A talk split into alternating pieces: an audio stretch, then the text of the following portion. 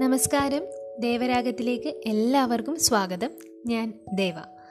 ഇന്നത്തെ ഈസോപ്പ് കഥയിൽ ഒരു കൃഷിക്കാരന്റെയും അദ്ദേഹത്തിന്റെ നാല് മക്കളുടെയും കഥയാണ് പറയുന്നത്. ഒരിടത്ത് ഒരു കൃഷിക്കാരനുണ്ടായിരുന്നു. അയാൾക്ക് നാല് മക്കളുമുണ്ടായിരുന്നു. എന്നാൽ അവർ തമ്മിൽ എന്നും വഴക്കായിരുന്നു. പിതാവിന്റെ ഉപദേശങ്ങൾക്കോ ശകാരങ്ങൾക്കോ ഒന്നും അവരെ രമ്യതയിലെത്തിക്കാൻ സാധിച്ചിരുന്നില്ല.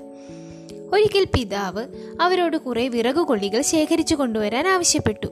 ശേഖരിക്കപ്പെട്ട വിറകുകൊള്ളികൾ ഒന്നിച്ചു കൂട്ടിക്കെട്ടി ഒരു വലിയ കെട്ടാക്കിയിട്ട് പിതാവ് മക്കളോട് പറഞ്ഞു ആ വിറക് കെട്ട് ഒന്ന് പൊട്ടിക്കൂ നിങ്ങൾ. മക്കൾ ഇത് കേട്ട് ഓരോരുത്തരായി ആ കെട്ടിലെ വിറകൊടിക്കാൻ ശ്രമിച്ചു നോക്കി. സാധിക്കാതെ വന്നപ്പോൾ അവർ ഒരുമിച്ച് നിന്ന് ശ്രമിച്ചു. എന്നിട്ടും സാധിച്ചില്ല. അപ്പോൾ പിതാവ് കെട്ടഴിച്ചു കൊടുത്തു.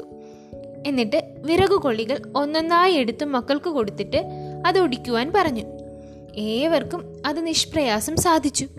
ആ പിതാവ് മക്കളോട് പറഞ്ഞു നിങ്ങൾ ഓരോരുത്തരും വെവ്വേറെ നിന്നാൽ ആർക്കും നിങ്ങളെ തോൽപ്പിക്കാൻ സാധിക്കും. എന്നാൽ ഒറ്റക്കെട്ടായി നിന്നാൽ ഏതു ശക്തരെയും നിങ്ങൾക്ക് നേരിടാൻ പറ്റും.